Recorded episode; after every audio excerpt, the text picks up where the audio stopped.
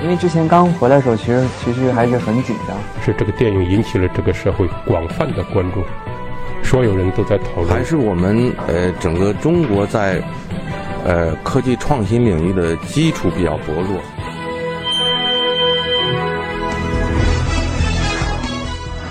影响有影响力的人，中国新闻周刊。欢迎收听《中国新闻周刊》。本期我们要分享的文章：脱发年轻化，第一批九零后真的秃了。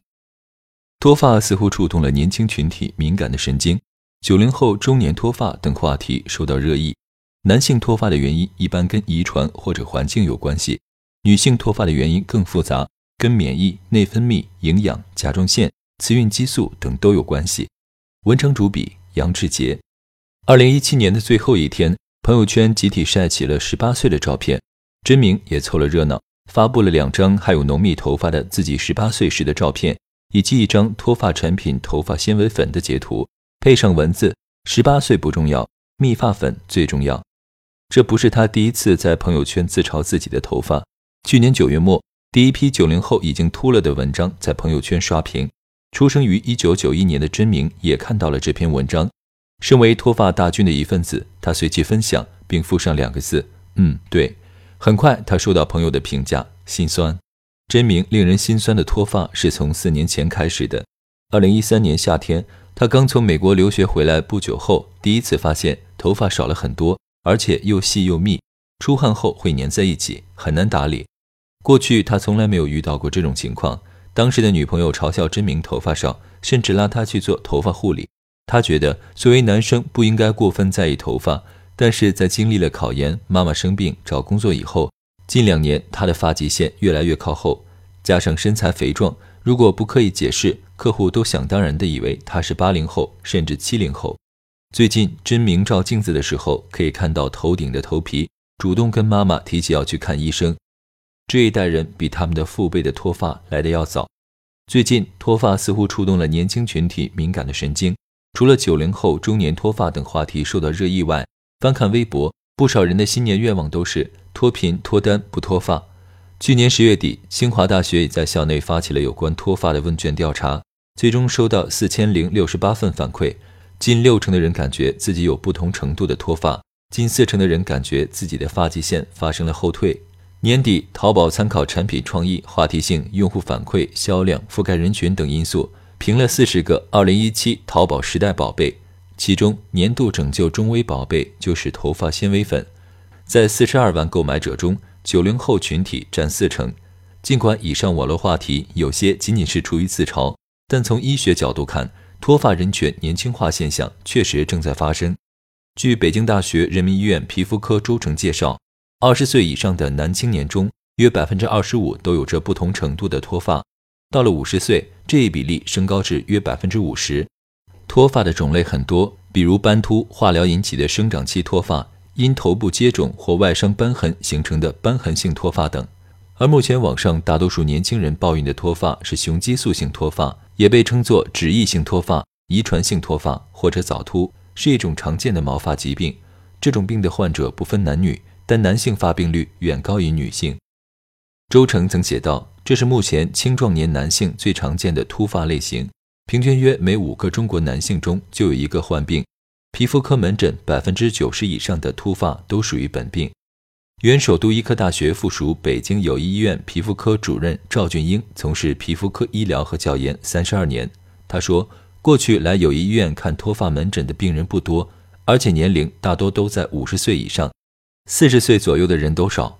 二零零八年，他明显感到脱发门诊病人，尤其是年轻男病人增多，于是他便带领团队在当年做了几个相关的研究课题。赵俊英团队整理了从二零零四年六月至二零零五年十二月来北京友谊医院皮肤科就诊的二百零一位雄激素性脱发病人的资料，发现这些病人的发病年龄最小十六岁，最大五十七岁，平均三十点零七岁。其中以二十到三十三岁居多，超过六成比重。广州医学院第一附属医院脱发治疗中心谭凤鸣等人于二零一二年做过男性型脱发一百四十八例临床分析。这里的男性型脱发指的就是男性雄激素性脱发，他们整理了2005年1月到2008年12月在该院脱发专科门诊的病人，显示发病年龄在15到25岁之间的占比77%，比以往研究的男性型脱发时间提前。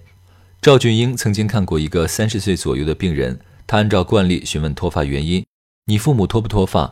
对方委屈地回答：“脱发。”但是父母脱发时都很老了，都五六十岁了。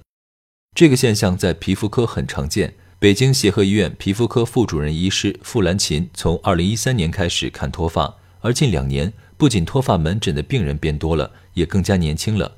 二十一二岁就开始脱发，二十四五岁脱发比较明显，感觉这一代人比他们的父辈的脱发来的要早。脱发确实是在年轻化。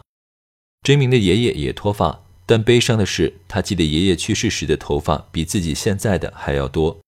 除了脱发时间提前，周成观察到，现在年轻人掉头发的速度更快了。过去的病人无论年龄大小，大多是在十到二十年间头发慢慢变少，而现在来就诊的年轻人，有的连续加班半个月，或者长期熬夜，精神压力大，一到两个月头发就会掉得很明显。男性患者更多，女性更焦虑。都是雄激素性脱发，男性和女性脱发的特点不太一样。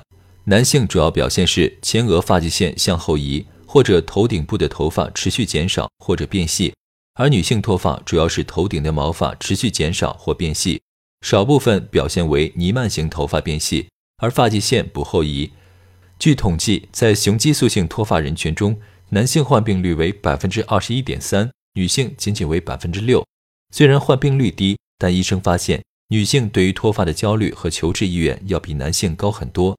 周成不止一次遇到女性患者把自己掉的头发收集起来，在门诊捧给他看，而这个情况在男性患者身上从未发生过。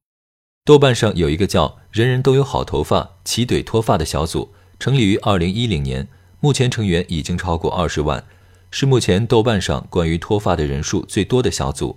如果浏览话题，你很快会发现。这里绝大多数是女性成员，大家共同的目标是找到解决女生头发稀少或者掉头发的秘方。知乎上有一个话题叫“为了拯救脱发，你都尝试过哪些怪招？”九零后用户樱桃肉丸子的回复获赞最多。他曾购买霸王防脱，为了头发，他几乎用过了从中国到韩国再到日本和欧美的各种常见洗发水品牌。听说生姜和黑芝麻可以生发，他也买回家。用生姜擦拭头皮，用生姜熬汤洗头发。人家漂亮的美少女头上传来一阵洗发水的香味，我的头上传来一股生姜味，绝望。最后，他选择就医，在三甲医院排了四个小时的队伍看脱发。今年二十六岁的周文璐把自己社交账户的名字改成了“你的头漏了一个洞”。二零一七年十二月三十一号下午，他发状态说：“现在自己赚钱的动力就是去买生发液了。”二零一五年夏天，周文璐大学毕业刚工作那会儿，她经常早上起床都会发现枕头上有头发，随手梳一下也能掉下来几根。当时周文璐并不在意，直到去年身边有人对周文璐说“你头发不多了”时，她才惊恐地意识到头发越来越少，她真的脱发了。她上网搜补救的办法，买生发液，往头皮上抹生姜，洗发水换了又换，再也不敢随便烫染头发。生吃黑芝麻，但还是阻止不了掉头发。周文璐敏感，虽然从不熬夜，但她每天晚上都做梦，醒来心情失落，低头一看，头发又掉了很多。北京友谊医院原皮肤科主任赵俊英注意到，相比女性而言，男性患者更淡定。他常听到他们讲：“我爱人或我妈说我头发少了，让我来看看。”当然，现在的年轻男性也更加注意自己的颜值。脱发容易显老，这也是促使他们就医的一个动因。而女性一般都是自己强烈要求来看医生，她们往往面带愁容，十分焦虑，觉得脱发影响形象，在治疗上肯花时间，肯砸钱。男女性面对脱发有不同的反应，一方面是天生性格使然，例如女性更加敏感。周成也总结了其他原因，比如女性掉的头发长，洗完头能看到地上一大堆头发，就容易恐慌；而男性头发短。没看到也就觉得无所谓，不知不觉就秃了。此外，男性脱发发病率高，大家都脱发，自己也就容易接受了；而女性发病率低，反而压力更大。周成补充说，男性脱发的原因很简单，一般跟遗传或者环境有关系。女性脱发的原因更复杂，跟免疫、内分泌、营养、甲状腺、雌孕激素等都有关系。很多时候需要医生多问多查。一个人的病因越不清楚，对于病人来说越焦虑。精神神经因素是脱发年轻化的催化剂。事实上，多数脱发病人除了掉头发，并没有其他病症，更不会致命。相比父辈不急于求医的情况，弗兰琴认为，当下八零九零后面对脱发格外在意，是因为物质生活条件好了，对精神生活的要求也高了。互联网也使得人们获取信息更加便捷。过去人们以为脱发治不了，现在年轻一代在网络上可以获取更多的方法，关注的人多了，自然也会带动更多的人求医咨询。国内外多项研究显示，雄激素性脱发会降低患者的生活质量，并对其心理产生影响，增加抑郁倾向。脱发让人显老，现在八零九零后理念变了，解决了温饱，特别注意自己的形象和颜值。有的年轻人，尤其是未婚的，压力就更大。脱发让自己在同学聚会上没面子，被朋友嘲笑。众所周知，雄激素性脱发的最主要原因是遗传和精神神经因素。广州医学院第一附属医院脱发治疗中心谭凤鸣等人的统计中，一百四十八例患者中有家族男性型脱发病史的占百分之六十七点五七。遗传因素是无法改变的，脱发年轻化就得从精神神经因素上找原因了。如果说雄激素和遗传的作用决定了雄激素性脱发的发生，那么精神因素和营养状况等因素则促进了脱发的发展，是导致脱发年轻化的催化剂。周成总结。现在生活和工作节奏越来越紧张，年轻人生存竞争环境越来越激烈，带给青年男性精神上的压力越来越大。再加上一些人的不良生活习惯，如熬夜、通宵上网等，都导致年轻人过早的出现雄激素性脱发。这正是新一代年轻人和他们父辈生活方式差异的反应。谭凤鸣的调查显示，脱发伴有精神神经因素者占男性型脱发患者超过六成。主要表现为工作或者学习紧张、失眠、睡眠质量差、睡眠不足、生活不规律等等。发病人群以教师、工程师等专业人员和学生等从事脑力劳动的人群为主。一些患者明显的在精神压力大时脱发严重。调查结果提示，脱发会对患者精神心理产生重大的影响。反过来，精神心理又加重了脱发。真明现在回忆自己开始脱发的导火线是自己在美国上学时曾频繁饮酒，吃饭和作息极不规律。回国后恰好遇到妈妈生病住院，同时又要复习考研，长期的精神压力大，不知不觉加重了脱发。但是这还不是全部原因，突然减肥造成人为的营养不良也会导致脱发。他说，很多人付出各种努力想要改善脱发却没有效果，有些人会以为脱发是不可逆的。这个说法并不准确，虽然有遗传因素，但是后天原因是可以改善的。比如说，你爸五十岁脱发，你才二十岁就脱发。你爸原来的工作不像你，他不熬夜，也不像你天天洗头。赵俊英每次都会这样告诉病人，引导他们改变生活习惯。二零零八年，他做脱发调查时，治疗男性雄激素性脱发的口服药只有保发质，并且并未列入医保。这种药是暂时性的抑制剂。一旦停用，脱发还会再来。同时，吃口服药对男性的性功能也有影响，这导致有些男性患者在寻求治疗时有心理障碍。外用药米诺地尔的有效性在百分之六十左右，天天使用会引发脸部多毛等副作用。近些年脱发的治疗方法增多，比如低能量激光治疗、毛发生长因子、植发等，但是都不在医保范围内，价格贵。周成说：“如果不管脱发，它是不可逆的。”头发会越来越少，所以一旦发生脱发，建议人们到正规医院先明确诊断，再接受规范治疗。